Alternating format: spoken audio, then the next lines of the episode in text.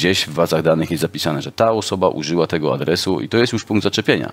A ponieważ blockchain działa i w przód i w tył, to znaczy mając jakiś jakąś transakcję czy jakąś adres, możemy sprawdzić całą historię za ostatnie 10 lat, co się z tym adresem działo, skąd tam jakiekolwiek środki przyszły, to po tym czasie, jak są później transakcje robione za, za tydzień, za rok, za miesiąc, też to będziemy widzieć. E, I firmy, takie właśnie, które robią raporty na przykład dla policji powłamaniowej, jakieś kradzieżowe i tak dalej, mają współpracę z takimi firmami po prostu i dostają listę. No te pieniążki z tego adresu poszły na giełdę jakąś tam. No i teraz trzeba się tylko, tylko skontaktować z giełdą w Chinach i poprosić ich grzecznie o zamrożenie środków. Twierdzenie takie, kurcze, nachalne cały czas niestety pokutujące, że krypto to jest właśnie czarny rynek, narkotyki, handel dziećmi, nie wiadomo co jeszcze, to jest po prostu bójda na resorach. To jest ułamek wszystkiego, co się dzieje w krypto. To...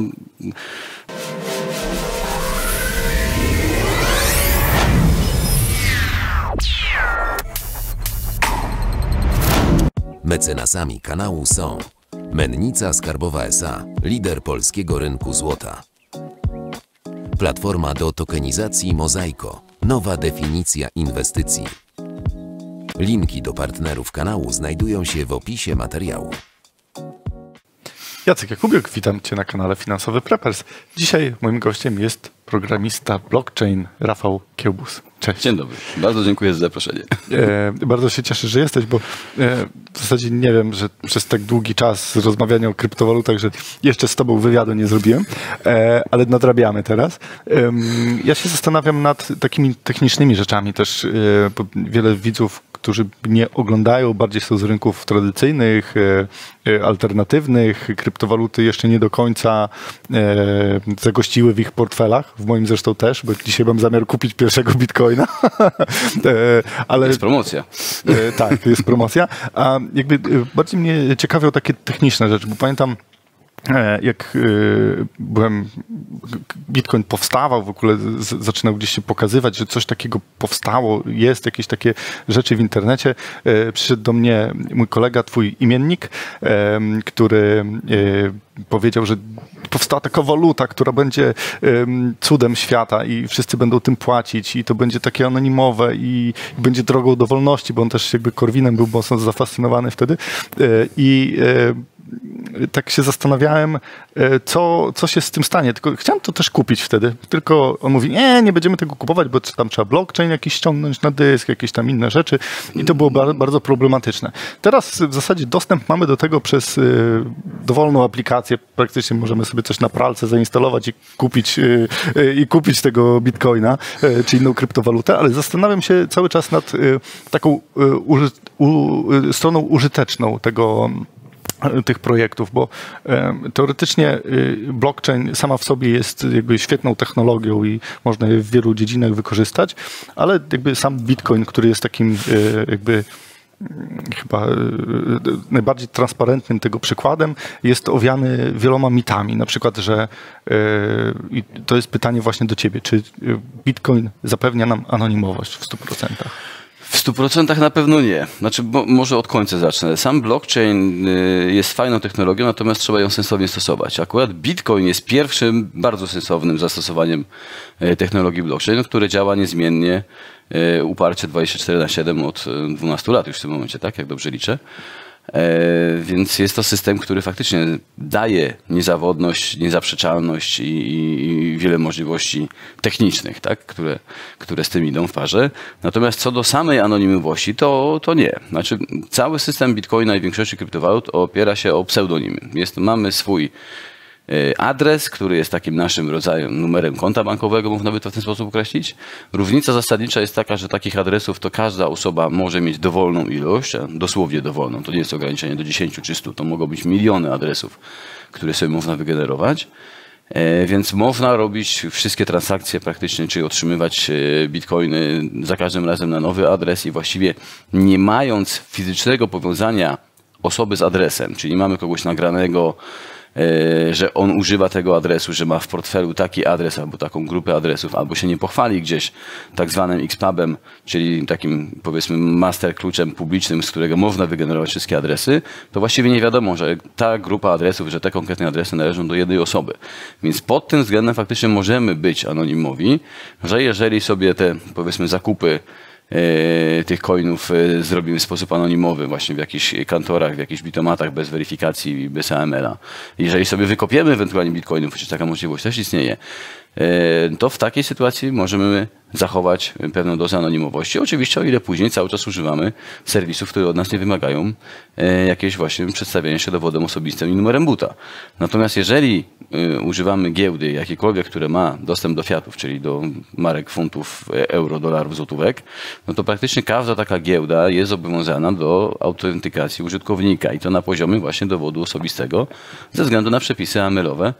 E, Musi być KYC do pewne, praktycznie na starcie, czyli trzeba się przedstawić i jeszcze później, jeżeli wchodzą w grę jakieś kwoty, to jeszcze trzeba zrobić AML, czyli udowodnić źródło pochodzenia tych pieniędzy. Czasami sytuacje są kuriozalne, bo miałem na jednej giełdzie taką sytuację, że z wymian na giełdzie przekroczyłem akurat tą granicę AML-ową i dostałem pytanie, że muszę udowodnić źródło pochodzenia. No to grzecznie odpisałem, no to spójrzcie w, w historię transakcji na giełdzie. Wpłaciłem trochę poniżej granicy, a przez wymianę przekroczyłem tą granicę. No pieniądze były cały czas u was, prawda? Także tam czasami, czasami te automaty ich nie są śmieszne, ale niestety jest to wymóg y, przepisów. Niestety firmy prowadzące mm, giełdy czy kantory powiedzmy, no są zobowiązane, żeby utrzymać konta bankowe, no to są procedury, których się muszą trzymać i tego się nie przeskoczy. Także z anonimowością tak, ale jeżeli stosujemy i anonimowe źródła, czyli albo wykopujemy, albo kupujemy bez robienia KYC, no i później utrzymujemy tą anonimowość, ewentualnie płacąc bezpośrednio komuś za coś, nie używając właśnie bramek płatności i tak dalej. W każdym innym przypadku praktycznie możemy być w jakiś sposób złapani za rękę, w sensie komputerowym, czyli ktoś może po prostu prześledzić, gdzieś w bazach danych jest zapisane, że ta osoba użyła tego adresu i to jest już punkt zaczepienia. A ponieważ blockchain działa i w przód i w tył, to znaczy mając jakiś jakąś transakcję czy jakąś adres, możemy sprawdzić całą historię za ostatnie 10 lat, co się z tym adresem działo, skąd tam jakiekolwiek środki przyszły, to po tym czasie, jak są później transakcje robione za, za tydzień, za rok, za miesiąc, też to będziemy widzieć. Więc mają taki punkt zaczepienia, mając dwa punkty zaczepienia, no to już w ogóle możemy prześledzić powiązanie pomiędzy takimi dwoma osobami, adresami czy grupami adresów. Są firmy, które się zajmują śledzeniem e, monet, w ten sposób, że mają na przykład pogrupowane, mają informacje z giełd, że my, giełda taka i taka, to są nasze adresy. Nie? I teraz wszystko, co wchodzi albo wychodzi z tych adresów, wiadomo, że to jest konkretna giełda. E, I firmy, takie właśnie, które robią raporty na przykład dla policji po- połamaniowej, jakieś kradzieżowe i tak dalej, mają współpracę z takimi firmami po prostu i dostają listę. No te pieniążki z tego adresu poszły na giełdę jakąś tam. No i teraz trzeba się tylko, tylko skontaktować z giełdą w Chinach i poprosić ich grzecznie o zamrożenie środków. E, Trzy miesiące po akcji. Nie? No, niestety to wszystko trwa. Także nie jest to stuprocentowa anonimowość nigdy. Znaczy są waluty, które są prywatne, tak? Mam najbardziej znany chyba jest Monero, które de facto ukrywa informacje na temat i kwot, i, i, i osób. Praktycznie tylko strony transakcji wiedzą, że transakcja miała miejsce i co ona zawierała. No kryptowoodoo pozwala na takie, na takie, na takie rzeczy, że faktycznie można mm, wykonać transakcję, która nie jest całkowicie ujawniana, a mimo wszystko udowodnić blockchainowi, że transakcja była prawdziwa. Trochę masło maślane, ale niestety tak to działa. Okej. Ym, Następna rzecz to jest bezpieczeństwo, bo wszyscy też jakby twierdzili, że to będzie najbezpieczniejsza waluta. Też wspomniałeś ym, ten czynnik regulacyjny i użyłaś słowa niestety, y, że jest to regulowane. Ym, Miałem dzisiaj wywiad z ym, człowiekiem, który odpowiadał za departament y, y, w KNF-ie, który zajmował się jakby regulacjami jakby ten departament chyba jeszcze dalej się zajmuje tym regulacjami kryptowalut i takie regulacje mają wejść. I takie py- pytanie trochę pomocnicze, czy, czy takie regulacje są według Ciebie dobre, czy nie? Czy powinny być, czy te kryptowaluty powinny być taką ostoją jeszcze wolności? No tak, ja jestem y, tak y, złoto-czarny, tak, jestem akapem generalnie i jak dla mnie mogłoby nie być tych ani podatków i tak dalej. No, to, się, to się wszystko da, da ogarnąć w inny sposób. Całe przepisy AML-u i, KYC właściwie wynikają, czy są skutkiem tego, że, no, że mamy podatki dochodowe. No bo gdyby podatków dochodowych jako takich nie było, no to źródło pochodzenia pieniędzy właściwie by nie miało znaczenia.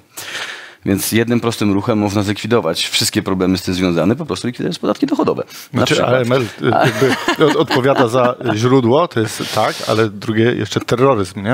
E, No tak, jakby finansowanie terroryzmu. Znaczy to są, to są miki, mit, mity i bajki pisane e, palcem na wodzie. Fakt, takie zdarzenia miały miejsce. Jest to udowodnione, że faktycznie jakaś tam instytucja terrorystyczna, jedna czy druga, faktycznie była finansowana z bitcoinów również.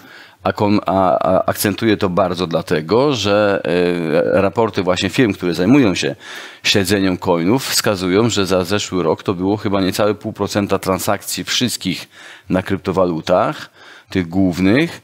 Yy, To, było, to były właśnie kwestie udowodnione, że to były właśnie piramidy, skamy, ewentualnie właśnie finansowanie terroryzmu i takie rzeczy. Pół procenta całego obrotu, gdzie szacuje się, że w systemie bankowym to jest ponad 10% transakcji. To są transakcje w ten lub inny sposób nieuczciwe, czyli właśnie okradanie komuś konta albo pranie pieniędzy. No, skala tych, y, tych rzeczy jest w ogóle, w ogóle nieporównywana. To są kilka rzędów wielkości różnicy w kwotach, które się przewracają w krypto, a przewracają się w tradycyjnym systemie bankowym. Jest tu twierdzenie takie, kurczę, nachalne, cały czas niestety pokutujące, że krypto to jest właśnie czarny rynek, narkotyki, handel dziećmi, nie wiadomo co jeszcze. To jest po prostu bójda na resorach. To jest ułamek wszystkiego, co się dzieje w krypto. To, no, to są, są na to liczby i tabele. To nie jest jakiś mój wymysł, bo ja się tym zajmuję. Nie, no po prostu są badania, które to wyraźnie mówią. To jest naprawdę ułamek ruchu całego. Okej. Jeszcze taka kwestia była często poruszana, że kryptowaluty będą najbezpieczniejszym środkiem płatności. Czy rzeczywiście kryptowaluty są bezpieczne? Y, Pod względem technologicznym tak. To znaczy nie ma możliwości, żeby ktoś y, patrząc na blockchain, o ten adres mnie interesuje, zabiera mu bitcoiny. Nie ma takiej możliwości, jest to technicznie niemożliwe, ponieważ klucze prywatne używane obecnie w Bitcoinie i praktycznie we wszystkich krypto mają 256 bitów długości, co oznacza, że mamy 2 do 256 możliwości różnych kluczy prywatnych i dla porównania to jest y, y, 10 do 77, y, gdzie gwiazd w obserwowalnym wszechświecie mamy 10 do 30 bodajże, z tego co pamiętam, a atomów w obserwowalnym wszechświecie mamy 10 do 80. Więc ilość możliwych kluczy prywatnych jest naprawdę niewiele mniejsza niż ilość atomów w obserwowanym wszechświecie. Więc próba zgadnięcia czyjegoś klucza y, prywatnego, to to jest bójda na resorach, tego się po prostu nie da. Wszystkie ataki, wszystkie kradzieże praktycznie na, na krypto są z, no, z wyniku błędu interfejsu białkowego. Czyli człowiek dał się oszukać, e, wprowadzić w błąd, ktoś się komuś włamał na komputer, odczytał mu pliki, ktoś nakłonił kogoś do wpisania swojego mnemonika z, z portfela sprzętowego, bo komunikat się wyświetlił, że portfel jest uszkodzony i żeby się sprawdzić, czy na pewno jest sprawny, wpróbować mnemonik. Nie? No i ludzie wpisywali mnemoniki, będąc na stronie nie Ledger, tylko Ledger na przykład z literówką gdzieś tam, na którą nikt nie zwrócił uwagi. I w ten sposób praktycznie są kradzione pieniądze z portfeli, czyli przez błąd użytkownika. Mało było takich sytuacji, w portfelach sprzętowych nie pamiętam, żeby w ogóle takim coś miejsce było. Portfele programowe, takie online typu blockchain.com, kiedyś to było blockchain info, był taki fuck up fajny, że mieli zły generator liczb losowych i faktycznie losowali drugi raz te same adresy ludziom. Yy, Więc tam faktycznie był błąd, więc używanie portfelów online jakichś takich do większych kwot to jest w ogóle pomyłka, tak samo jak trzymanie kasy na giełdzie. Natomiast jeżeli mamy swój portfel, mamy go w sensowny sposób wygenerowany, albo mamy portfel sprzętowy właśnie jakiegoś Trezora czy Ledgera, no to jeżeli tego mnemonika nie wpisywaliśmy, nie robiliśmy mu zdjęcia, nie zrobiliśmy sobie kopii mnemonika jako plik tekstowy na pulpicie, no to nasze środki są bezpieczne i właściwie nie da się ich ukraść no bez wbicia na chatę powiedzmy z jakimś ostrym narzędziem. Natomiast zdalnie się tego zrobić nie da. To, to, to wszystkie problemy wynikają właśnie z błędu człowieka. Natomiast drugą kategorią, taką kiedy się zdarzają faktycznie jakieś straty środków, e, no to jest cały system DeFi, tak? czyli to, co mamy na Ethereum i okolicach wszystkich e, naczynia połączone, wszystkich handlów, wszystkimi tokenami i mechanizmy finansowe, które zostały na tym stworzone, jakieś tam pożyczki i tak dalej. Tam niestety zdarzają się błędy logiczne lub matematyczne w kontraktach, które zawiadują przepływem tych środków i też się poda, po, pozwalają całe projekty kosztem oczywiście swoich użytkowników e, też wyczyścić z kasy i to też idą grube miliony. Wtedy to już jest łakomy kąsek dla złodzieja, kiedy w jednym miejscu są, jest tam, nie wiem, 80 czy tam 100 milionów dolarów, prawda? No, jak ktoś ma portfel w domu, no to zwykle ma tam jakiś ułamek bitcoina, a nie 80 milionów w Etherze na przykład, czy tam w USDT. Więc to jest na pewno łakomszy kąsek niż, niż osoba prywatna. Więc to, żeby komuś faktycznie ukraść, no to albo jakiś włam faktycznie na komputer, jeżeli używa portfela programowego, no to włamanie na komputer, włamanie na telefon i ściągnięcie wszystkich danych, rozszyfrowanie, czy tam właśnie odczyt klawiatury, że jakie hasła są używane i wtedy nie ma problemu faktycznie, żeby te środki komuś wyczyścić. Natomiast w przypadku portfela sprzętowego, który trzyma klucze prywatne poza systemem komputerowym, poza telefonem, gdzie on służy tylko do podpisywania praktycznie tych transakcji, no to jeżeli patrzymy, co podpisujemy, porównujemy to, co jest na ekranie z tym, co nam pokazuje urządzenie, właściwie jesteśmy bezpieczni i to jest naprawdę bardzo duża przeszkoda, żeby cokolwiek zrobić. To jeżeli faktycznie nie, nie damy się wmanewrować w jakieś badziewie, no to ukraść nam się zdalnie tego nie da. Właściwie tak chciałem to podsumować. Nie ma takiej możliwości, żeby ktoś sobie usiadł przy komputerze i stwierdził, dzisiaj okradnę Jana Kowalskiego, bo wiem, że on ma tam 100 eterów na portfelu. No, no nie, nie da się tak. Okej. Okay.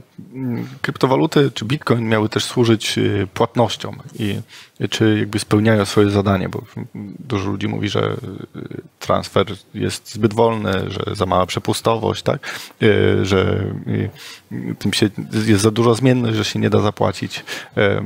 Jakby jak na te argumenty odnośnie płatności jesteś w stanie jakby powiedzieć z technicznego punktu widzenia? No to, to zależy jak używamy bitcoina, bo mm, w, w manifestie Satoshi napisał, że bitcoin powstał jako peer-to-peer -peer electronic currency, tak? czyli możliwość płacenia osobie każdy każdemu może zapłacić w dowolnym momencie. Tak? System działa 24 na 7, nieważne czy jesteśmy w Afryce, Australii, Madagaskarze czy kurczę Grenlandii, bylebyśmy mieli dostęp do internetu. Jesteśmy w stanie z dowolnego miejsca na świecie zapłacić w dowolne inne miejsce na świecie, bo transakcje de facto odbywają się na blockchainie, w internecie, a granice w tym momencie nie mają nie mają żadnego znaczenia.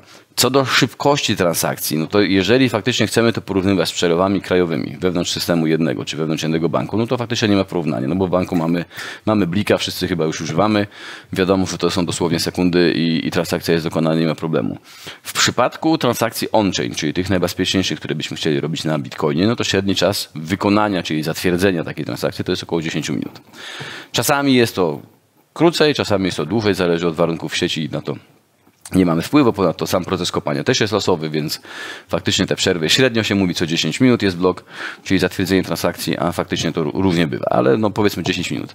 Więc jeżeli weźmiemy pod uwagę przelew międzynarodowy, no to w tym momencie wygrywamy właściwie wszystkie systemy, no bo wiadomo, że przelew międzynarodowy zwykle trwa co najmniej dobę, a czasami kilka, a jeszcze jak jest weekend po drodze, no to jeszcze weekend wypada, no bo systemy bankowe w weekendy nie działają. Więc załatwienie jakiejkolwiek płatności, nawet on-chain za pomocą bitcoina, w międzynarodowej czy międzykontynentalnej to już w ogóle, to nie dość, że jest dużo taniej, to i błyskawicznie po prostu w porównaniu z tym. Tu bardzo lubianą formą płatności swego czasu właśnie przez Chińczyków na przykład było to, żeby po prostu im płacić bitcoinem, bo oni mieli kasę od razu, nie musieli czekać, system bankowy i tak dalej opłaty mniejsze, bo oni wtedy też nie płacą za przewalutowanie. No ale teraz właśnie, przewalutowanie, bo kurs. Więc to jest też kwestia, jaki mamy, jakie bierzemy okienko czasowe na zapłatę i w jaki sposób sobie tego bitcoina rozliczamy. No bo jeżeli naszym celem jest zapłacenie bitcoinem drugiej stronie, ale mamy dolary na przykład, no to co, idziemy na giełdę, wpłacamy dolary z jakimś szybkim przelewem, bo mamy taką możliwość, kupujemy bitcoiny, bitcoiny wysyłamy drugiej stronie i druga strona, jeżeli też chce dolary u siebie, no to też te bitcoiny przelewa u siebie na giełdzie i sprzedaje. Cała operacja trwa od zakupu do sprzedaży tych bitcoinów, no to tyle, ile giełda potrzebuje na zaskrzynkowanie przelewu plus transakcje. Powiedzmy godzinę czasu.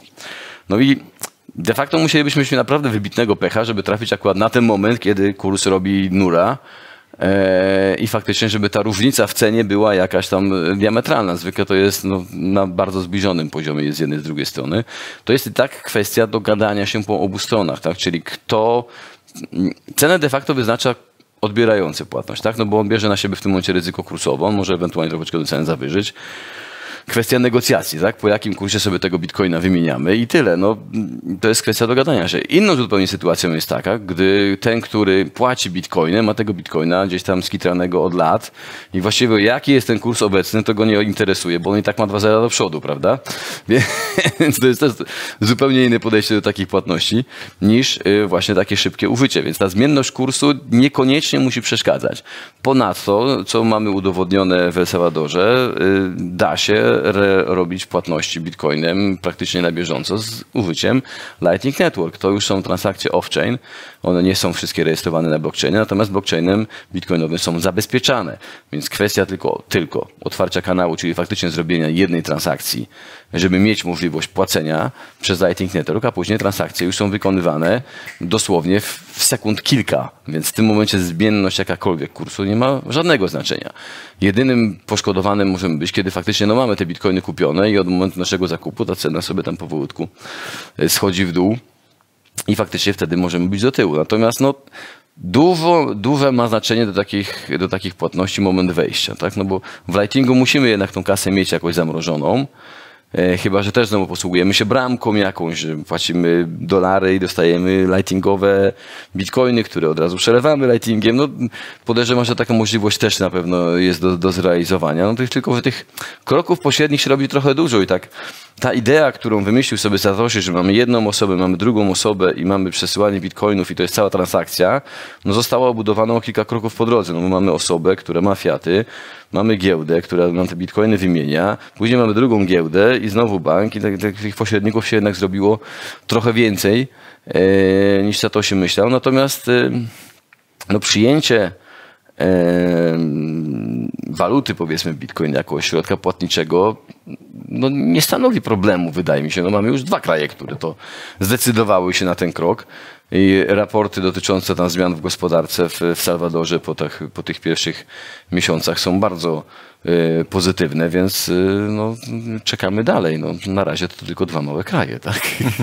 My tak powiedziałeś, y, kurs robi Nura, teraz się mówi chyba kurs robi Luna. Przechodząc płynnie do stablecoinów, jeżeli tu byśmy jeszcze sobie porozmawiali, jakby po, po co to jest, bo jakby większość widzów nie rozumie, po co robić coś, co jest odzwierciedleniem waluty, a w zasadzie mamy dużo wątpliwości, czy jest odzwierciedleniem tej waluty. Y, no tak, stablecoiny powstały właściwie po to, żeby dać mm, ze względów podatkowych. Y, no bo w, w, polskim prawie podatkowym jest tak, że wymiana krypto-krypto nie jest zdarzeniem podatkowym, czyli możemy sobie bitcoiny wymienić na stablecoina, stablecoina na innego coina, innego coina z powrotem na bitcoina i możemy sobie tym handlować cały czas i nie musimy tego w żaden sposób praktycznie nigdzie raportować, zgłaszać i tak dalej, bo to nie są zdarzenia podatkowe. Dopiero gdy faktycznie wymieniamy z powrotem nasze krypto na fiaty, no to w tym momencie musimy takie coś jak kupujemy, jak sprzedajemy za fiaty, musimy takie rzeczy sobie rejestrować. No i problem pojawia się czasami, może się pojawić takie sytuacje takiej, że no kupiliśmy za 1000 zł, mamy Diamond Hands i, i, i w ogóle i z tego tysiąca zrobiliśmy 100 tysięcy, prawda? Więc mamy zakup krypto za 1000, a sprzedaż krypto za 100 tysięcy, więc musimy od tych 99 tysięcy zapłacić podatek. E, belki w wysokości 19%. Natomiast no, może się pojawić z kartelu skarbowego pytanie, proszę pana, ale skąd pan miał te 100 tysięcy? No to w tym momencie, no jeżeli nie mamy jakichś zrobionych wyciągów z tych naszych operacji, że nam się udało pomnożyć po prostu tą kwotę, no to generalnie jest kłopot, tak? No albo jeżeli robiliśmy to na giełdzie, która w międzyczasie odparowała, no bo wiadomo, ten raport dla skarbówki robi się raz w roku w picie. E, a po drodze się różne rzeczy mogą dziać. Więc mm, tak, stablecoin się przydaje do tego właśnie, żeby przeczekać ewentualnie takie ciężkie czasy, powiedzmy, tak? Czyli widzimy, że rynek leci, chcemy, yy, mamy bitcoiny, ale no, wierzymy, że wróci, ale nie wiadomo kiedy, a może odkupimy trochę więcej, więc sprzedajemy, kupujemy stablecoina, kurs sobie leci, nas już to nie interesuje, bo my mamy tam plus minus ten 1 czy 2%, jak to zwykle te stablecoiny stoją, e, stałą wartość, no i jak uważamy, że już niżej nie będzie, odkupujemy i mamy więcej, tak? Cena wraca do startu, a my już mamy wtedy więcej. Więc cudowne rozmnożenie i na dokładkę nie musieliśmy tego e, nigdzie nie zgłaszać, zgłaszać raportować. W Polsce oczywiście, no bo w krajach typu Kanada na przykład wymiana krypto, krypto też już jest opodatkowana, więc to jest zupełnie inna zasada. Natomiast drugą funkcjonalnością, czyli przechowanie powiedzmy wartości bez konieczności, no nie, nie ryzykujemy, e, do płatności się przydają, prawda? Czyli możemy płacić przez blockchain w dolarach, tak? Używając właśnie stablecoina. E, Ale też stablecoiny powstały po to, żeby właśnie cały rynek DeFi mógł się odnieść do czegoś właśnie, o, do którego się odnosimy, no bo na Bitcoina cały czas patrzymy w, w, z punktu widzenia jego kursu, tak? Czyli ile on, ile dolarów, czy za ile dolarów kupujemy jednego Bitcoina. Bo kiedyś to było odwrotnie, ile Bitcoinów był jeden dolar, to później było zrównanie do jednego dolara, później już mieliśmy ile, ile dolarów trzeba wydać na jednego Bitcoina. E, I teraz wszystkie te rynki, powiedzmy właśnie cały, cały DeFi, wszystkie wymiany i tak dalej, mogą się posługiwać właśnie stablecoinem jako takim punktem odniesienia. E, I w ten sposób mogły też powstać tokeny typu wrap- wrapowany Bitcoin, który pozwala na, na Ethereum y, używać Bitcoina też jako instrumentu finansowego. Tak? Czyli możemy handlować sobie Bitcoinem nie mając Bitcoina, bo używamy tokena, który też jest właśnie, tak jak stablecoin jest, ma pokrycie e, a przynajmniej powinien mieć pokrycie w dolarach, tak, jeżeli to jest oczywiście odpowiednik dolara. E, tak samo właśnie owrapowany, czyli, opak, czyli token odpowiadający Bitcoinowi, też powinien mieć możliwość wymiany na Bitcoina. W Tetherze widzieliśmy niedawno run na bank niemalże w Tetherze, no bo było spalonych bardzo dużo Tetherów, bo ktoś po prostu się skeszował, tak? Czyli gdzieś tam wymienił jakieś bitcoiny na, na, na Tethera i tego Tethera sobie wypłacił faktycznie na dolary, no i w tym momencie z, z rynku tych Tetherów musiał trochę zniknąć, no, ale tak czy inaczej cały czas trwa, że tak powiem, dodruk stablecoinów, więc tego, ty, tego, tych pieniędzy, dolarów, że tak powiem, na rynku krypto jest coraz więcej w formie e, takich lub innych tokenów.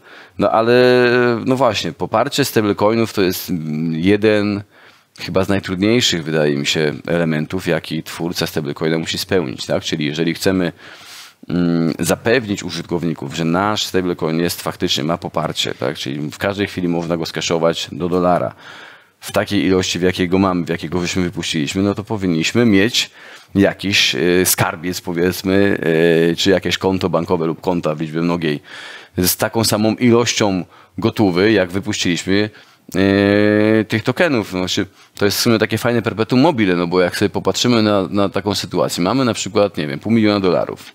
Mając pół miliona dolarów, dolarów w banku, wypuszczamy stablecoina, niech to, jak, jakkolwiek go nazwiemy, do dolara. Tak, wypuszczamy pół miliona coinów. I teraz ktoś te coiny chce od nas, więc musi nam wpłacić dolary. Więc mamy, sprzedajemy te coiny. Więc co się okazuje? Sprzedaliśmy te coiny, na rynku jest pół miliona coinów, my mamy pół miliona dolarów zabezpieczenia pod te coiny, a dokładnie mamy kolejne pół miliona od ludzi, bo od nas kupili ten token.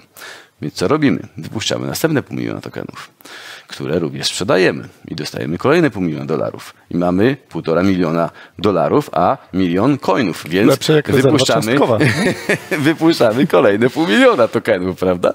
W perpetuum mobile możemy po prostu coraz więcej tych tokenów wypuszczać, dopóki ludzie nie chcą faktycznie z powrotem swoich dolarów. A mogą nie chcieć, no bo po co gdzieś tam dolary na systemie bankowym, skoro mogą mieć na portfelu praktycznie dowolną ilość y, tokenów i właściwie nikt nawet nie wie, że one są moje, prawda? Czy to też nie jest tak, że mm, jakby wchodzimy w sytuację, w której zamysł y, fajnego środka płatniczego zamienia się na narzędzie spekulacji? Jakby powstaje taka cała obudowa, żeby sobie zabezpieczyć kurs, żeby sobie płynnie jakby tym obracać i tak dalej. Czy mm, jakby nie doszliśmy, nie odeszliśmy w ogóle od tej idei, którą, e, która świe, świeciła powstaniu Bitcoina? Y, To na pewno. Znaczy w, w, w manifestie właściwie nie ma nic słowa na temat spekulacji. Podejrzewam, że Satoshi raczej nie, nie, nie podejrzewał, że ten system się rozwieje, że powstanie tyle różnych alternatywnych walut czy, czy tokenów, które faktycznie pozwolą na, na takie operacje, jakie są w tej chwili. Yy, I no, okazało się, że Bitcoin jest tak idealnym narzędziem dla spekulantów. No, system, który działa 24 na 7, system, który nie ma żadnych limitów zmian. Czy kurs się zmieni o 80% w dół, czy 90, czy 150% w górę w ciągu godziny, nie ma znaczenia. Nikt nie zaciągnie wajchy i nie powie koniec handlu. No, czy giełdy mogą i niektóre robią faktycznie, bo silniki nie wytrzymują zwykle w takich sytuacjach. E, ale nie ma takiego, takiej globalnej walki, że wstrzymujemy handel bitcoinem, bo cena zaczęła spadać za bardzo. To, co mamy na rynkach realnych, akcjach i tak dalej, wiadomo, że tam są ograniczenia, jakieś hamulce, e, którym te, e, którym zmiany ceny czy, czy obrotów powiedzmy podlegają, natomiast tu mamy całkowicie wolny rynek. Ile tych pieniędzy ktoś tam wystawił w ofertach, no tyle faktycznie może mieć miejsce. Tylko to też jest taka trochę pułapka, bo bardzo, bardzo wiele osób patrzy na market cap, tak? czyli ile jest warty dany coin, czy warty dany token, licząc całkowita ilość istniejących yy, tokenów czy coinów razy aktualna cena. No jest to pułapka straszna, bo można takiego tokena wypompować bez żadnego problemu, jak on jest tani, tam ułamki centa i jest tego wiele miliardów sztuk. Wtedy zmiana do tam jakiegoś ułamka centa już powoduje, że to ma kapitalizację rynku jakąś kosmiczną. A mało kto niestety patrzy na płynność na rynku, bo trzeba sobie zadać pytanie. Co się stanie z rynkiem, gdy będę chciał kupić na przykład tego coina czy tokena za 100 tysięcy dolarów?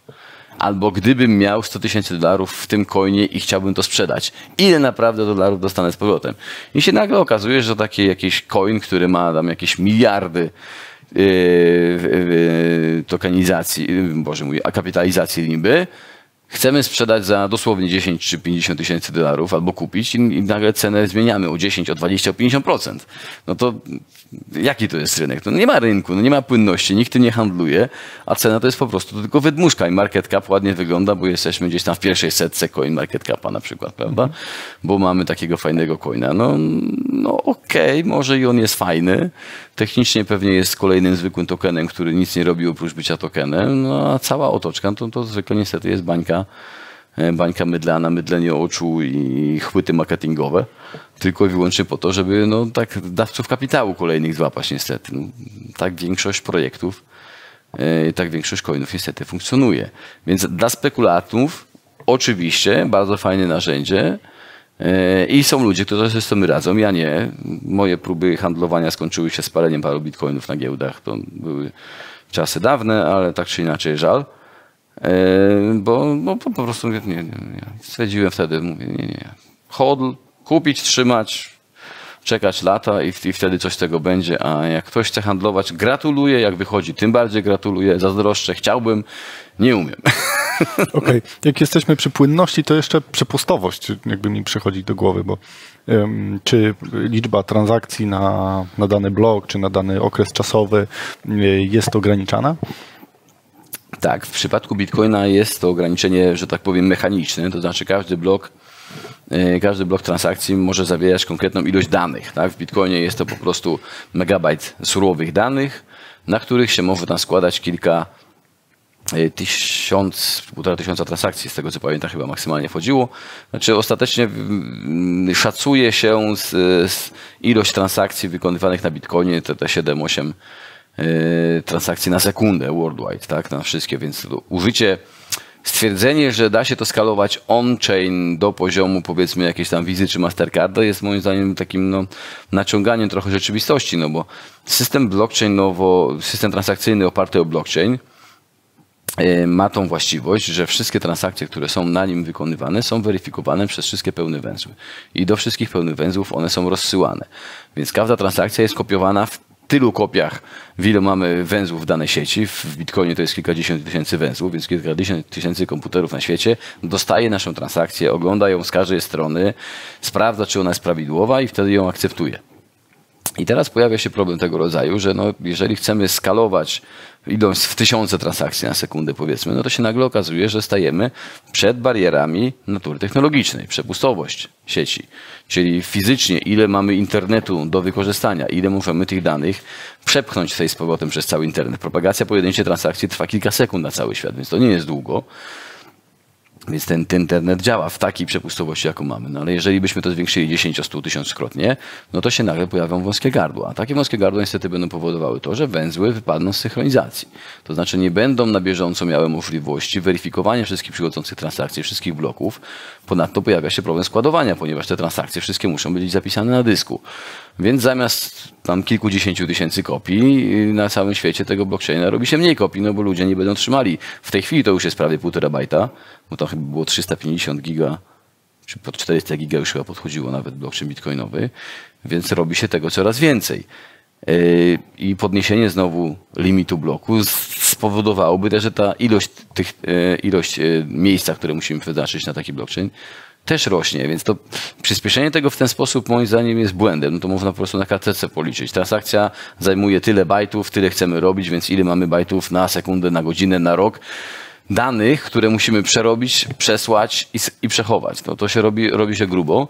Więc rozwiązanie typu warstwa druga, to co mamy Lightning Network, czyli praktycznie nieograniczona ilość transakcji wykonywanych na podstawie jednej, czy właściwie dwóch, otwiercie i zamknięcie kanału to są dwie transakcje, na podstawie dwóch transakcji praktycznie nieograniczona ilość transakcji pomiędzy użytkownikami.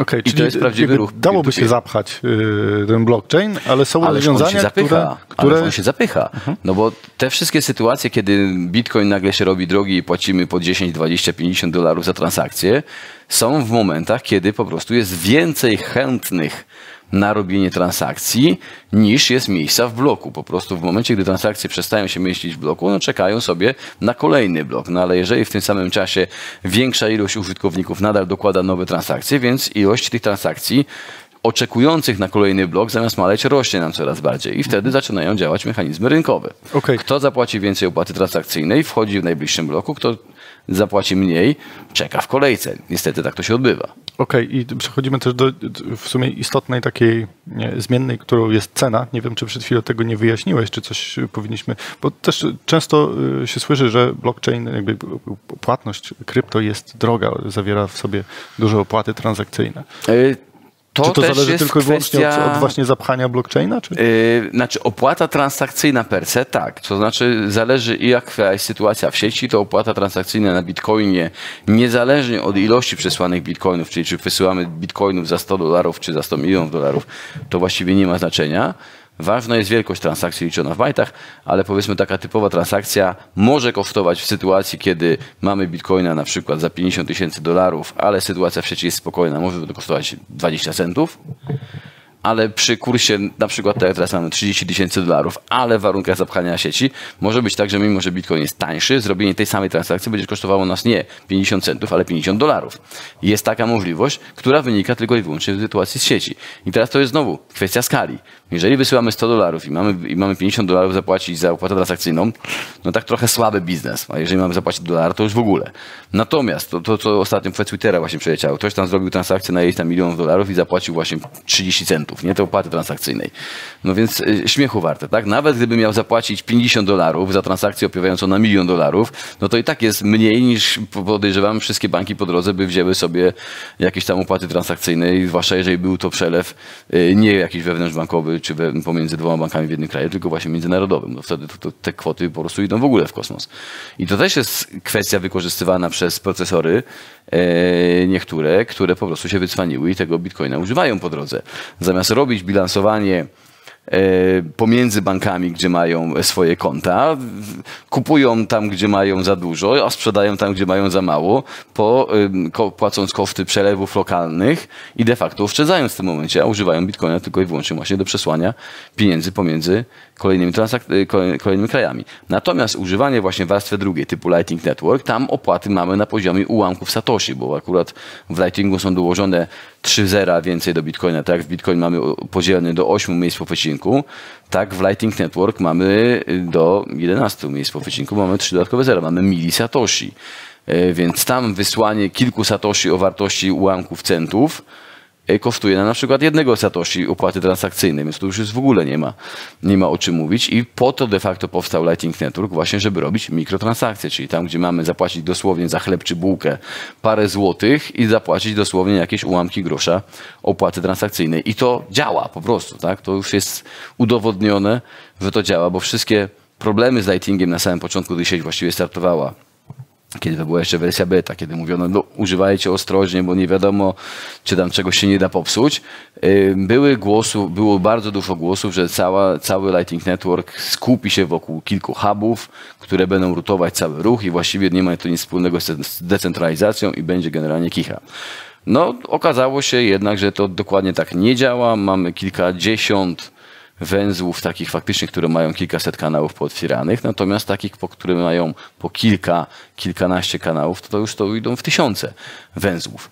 Więc to jest ładnie zdecentralizowane, funkcjonuje sobie i właściwie nie ma z tym żadnych y, problemów. Były po drodze, ale to temat na inną rozmowę. Okej. Okay. Jeszcze poruszę jeden temat, bo jeszcze jest, jakby, jak mówiliśmy o całej tej sieci, o jakby ilości tych y, tych, tak naprawdę tych przestrzeni wirtualnych, które są potrzebne, to jeszcze wraca taki temat odnośnie zużycia energii, że Bitcoin to jest, y, zjada tyle energii co państwo, jakieś małe, że, y, tak. że on jest jakby zagrożeniem dla naszej przyrody, że przez to zginiemy, bo się powiększy dziura ozonowa czy coś innego. Jak, jak to wygląda z twojej perspektywy? E, tak, znaczy y, to jest prawda, że Bitcoin, czyli kopanie Bitcoina szacunkowo zżera faktycznie tyle, y, co, co niemałe państwo, bo chyba w którymś momencie to była kwestia na poziomie Polski zużycia energii. E, natomiast to jest znowu kwestia skali. Do czego to porównujemy? Nie wiemy, jakie jest całkowite zużycie energii na poziomie systemu bankowego któregokolwiek. No bo banki się nie chwalą swoimi rachunkami za prąd. Na przykład. Ale takie fajne inne porównanie, które mi się udało zrobić chyba na weekendzie kapitalizmu po raz pierwszy to pokazałem, że gdybyśmy założyli, że każdy człowiek na świecie ma jedno urządzenie, które zżera 1 W prądu cały czas, czyli jakaś ładowarka USB podłączona, jakiś dekoder, światełko, przepraszam, zamrażalka, no cokolwiek. Wszystkie urządzenia, które w domu mamy, popodłączane, niby wyłączone, ale one zawsze gdzieś tam troszeczkę jakiś transformatorek sobie żre. Powiedzmy, że każda osoba na świecie ma 1 W poboru prądu ciągle.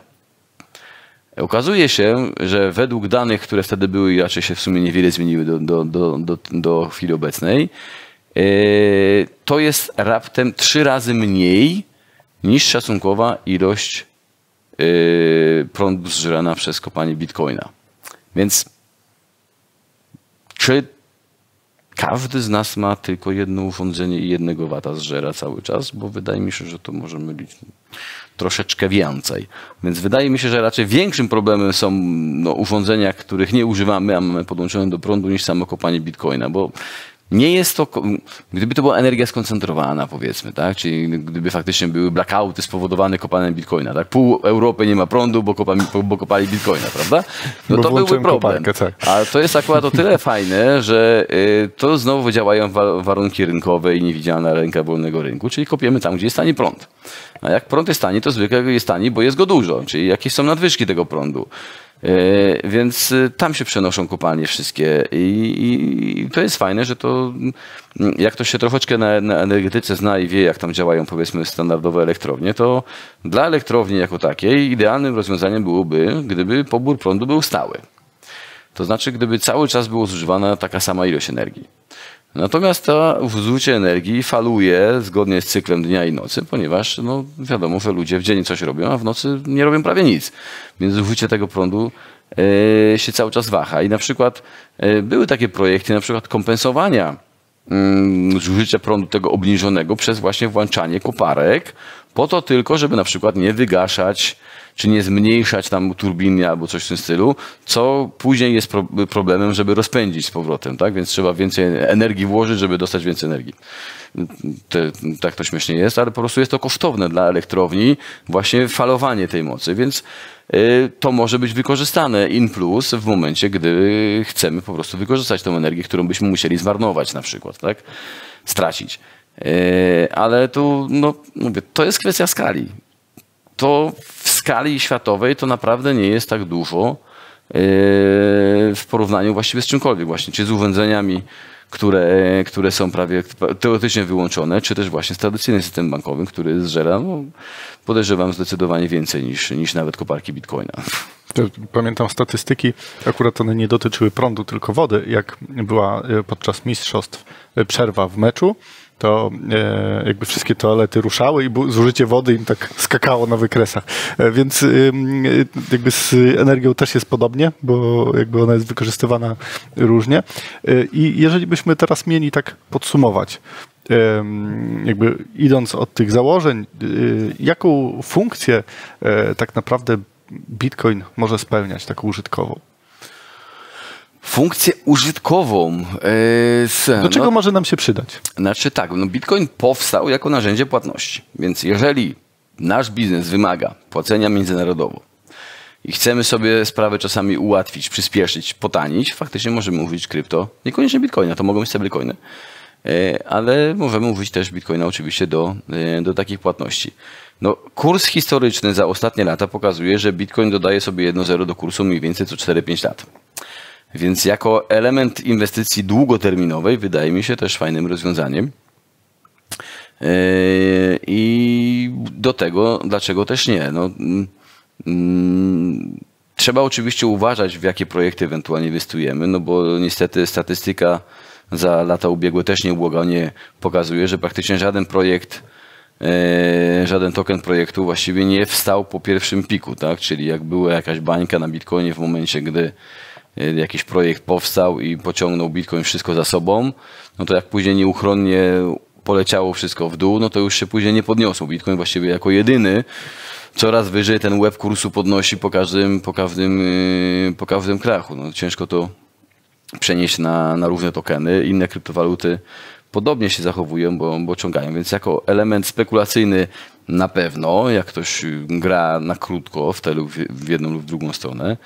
Jako element może nawet nie przenoszenie wartości, tylko właśnie inwestycyjny również. Natomiast no, trzeba się pilnować. No, Zmiany technologiczne akurat w przypadku Bitcoina są o tyle fajne, że one są zawsze wstecznie kompatybilne, więc nawet jeżeli mamy portfel, który mieliśmy, nie wiem, 10 lat temu założony, to jesteśmy w stanie te pieniądze z tego portfela wyciągnąć, tak? Te bitcoiny. Y, Co Chyba, że niekoniecznie na musi... laptop leży na śmietniku i próbujemy się Ej. wynegocjować. Z... Tak, z śmieciarką, tak. Znaczy, no, ja już mówię o sytuacji, kiedy mamy te dane, a nie wiemy, że one gdzieś są i zostały wywiezione, utopione, tak? No to jest, to są inne sytuacje, tak. To, to ludzie fortuny potracili.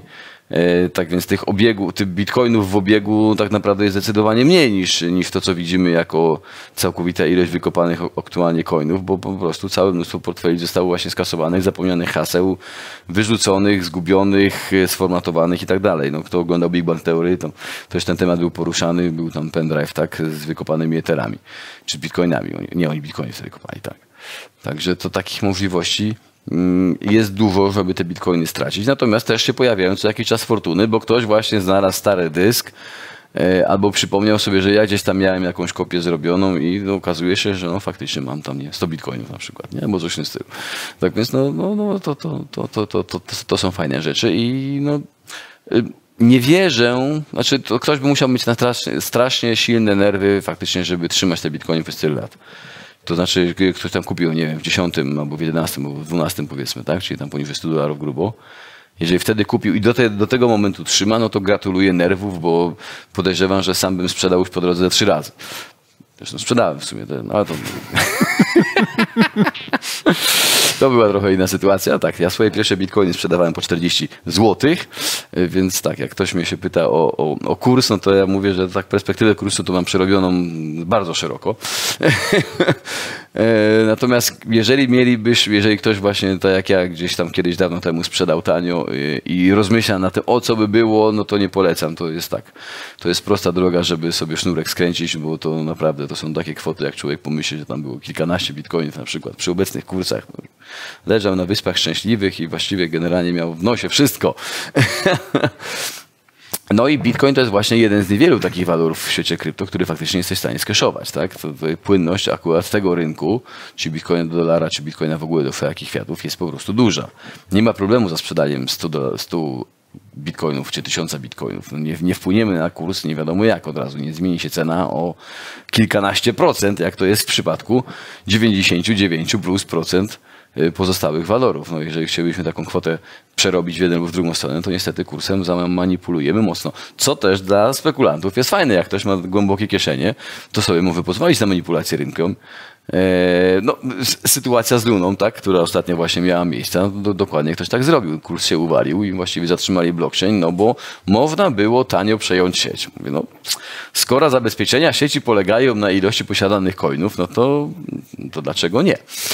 Dlatego Proof of Work jest lepszy pod tym względem, no bo gdybyśmy chcieli przejąć sieć Bitcoina, no to jak, jak, jak to były szacunki? Trzymały elektrownie atomowe plus kilka boisk sprzętu elektronicznego, żeby w ogóle próbować coś zrobić. Po prostu sytuacja absurdalna i, i po prostu nie, e, nieopłacalna. No, musielibyśmy naprawdę jakąś wielomilionową transakcję chcieć cofnąć, powiedzmy, czy zmodyfikować, żeby nam się w ogóle opłaciła próba ataku na Bitcoina. E, W przeciwieństwie do innych walut kopanych, które mają na przykład pół procenta mocy bitcoina i które można po prostu z nudów niemalże przejąć i zaorać, prawda? No ale to Okej. Na koniec mamy taką tradycję, że każdy z gości ma dla naszych finansowych prepersów taką złotą myśl. Kamera jest twoja. moja złota myśl. Y, Okej, to też gdzieś mówiłem. Y, A propos inwestycji, tak? No bo ja się generalnie inwestycjami nie zajmuję, natomiast na własnej skórze odczułem, że najlepszą metodą inwestowania w bitcoiny będzie kupuj, kiedy możesz, sprzedawaj, kiedy musisz. I Czyli kupujemy, jak mamy jakieś wolne środki, których nie potrzebujemy, zakładamy środki, zakładamy, że ich nie będziemy potrzebować przez najbliższe 2-3 lata. Nie kupujemy za wabank i zęby w tynk, bo to się może nie udać. Możemy trafić na moment, kiedy akurat kurs poleci w górę, ale jeżeli zakładamy inwestycję długoterminową w kwestii 3-5 lat do przodu, no to póki co historia ostatnich wszystkich baniek Bitcoin na Bitcoinie pokazywały, że to jest po prostu kolejne zero w y, kursie, tak? Więc no, w dolarach liczonych, więc możemy mnożyć sobie razy 10, razy 100, kwestia jak długo e, przetrzymamy. No, tak to niestety wygląda. No, rynek ściga się w ilości, kto wydrukuje więcej, no więc e, kurs, wzór na kurs bitcoina to była nieskończoność przez 21 milionów, więc Okej. E, Dziękuję Wam bardzo za dziś. E, Jestem ciekawy, co Wy myślicie o funkcjonalności Bitcoina. Czy może widzicie jakiś potencjał na coś nowego? E, Zapraszam do komentowania. Dajcie łapkę w górę, zasubskrybujcie. Dzięki. Cześć. dziękuję bardzo.